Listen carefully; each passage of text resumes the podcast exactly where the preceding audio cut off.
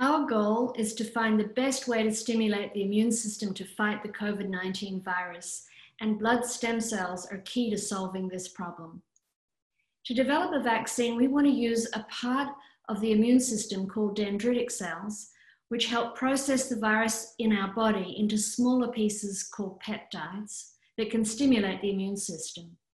Unfortunately, the most powerful types of dendritic cells in the body are incredibly rare in the blood, too rare to use for these experiments. So we found a way to take blood stem cells and generate millions of dendritic cells in a dish to discover the best viral peptides to stimulate the immune system.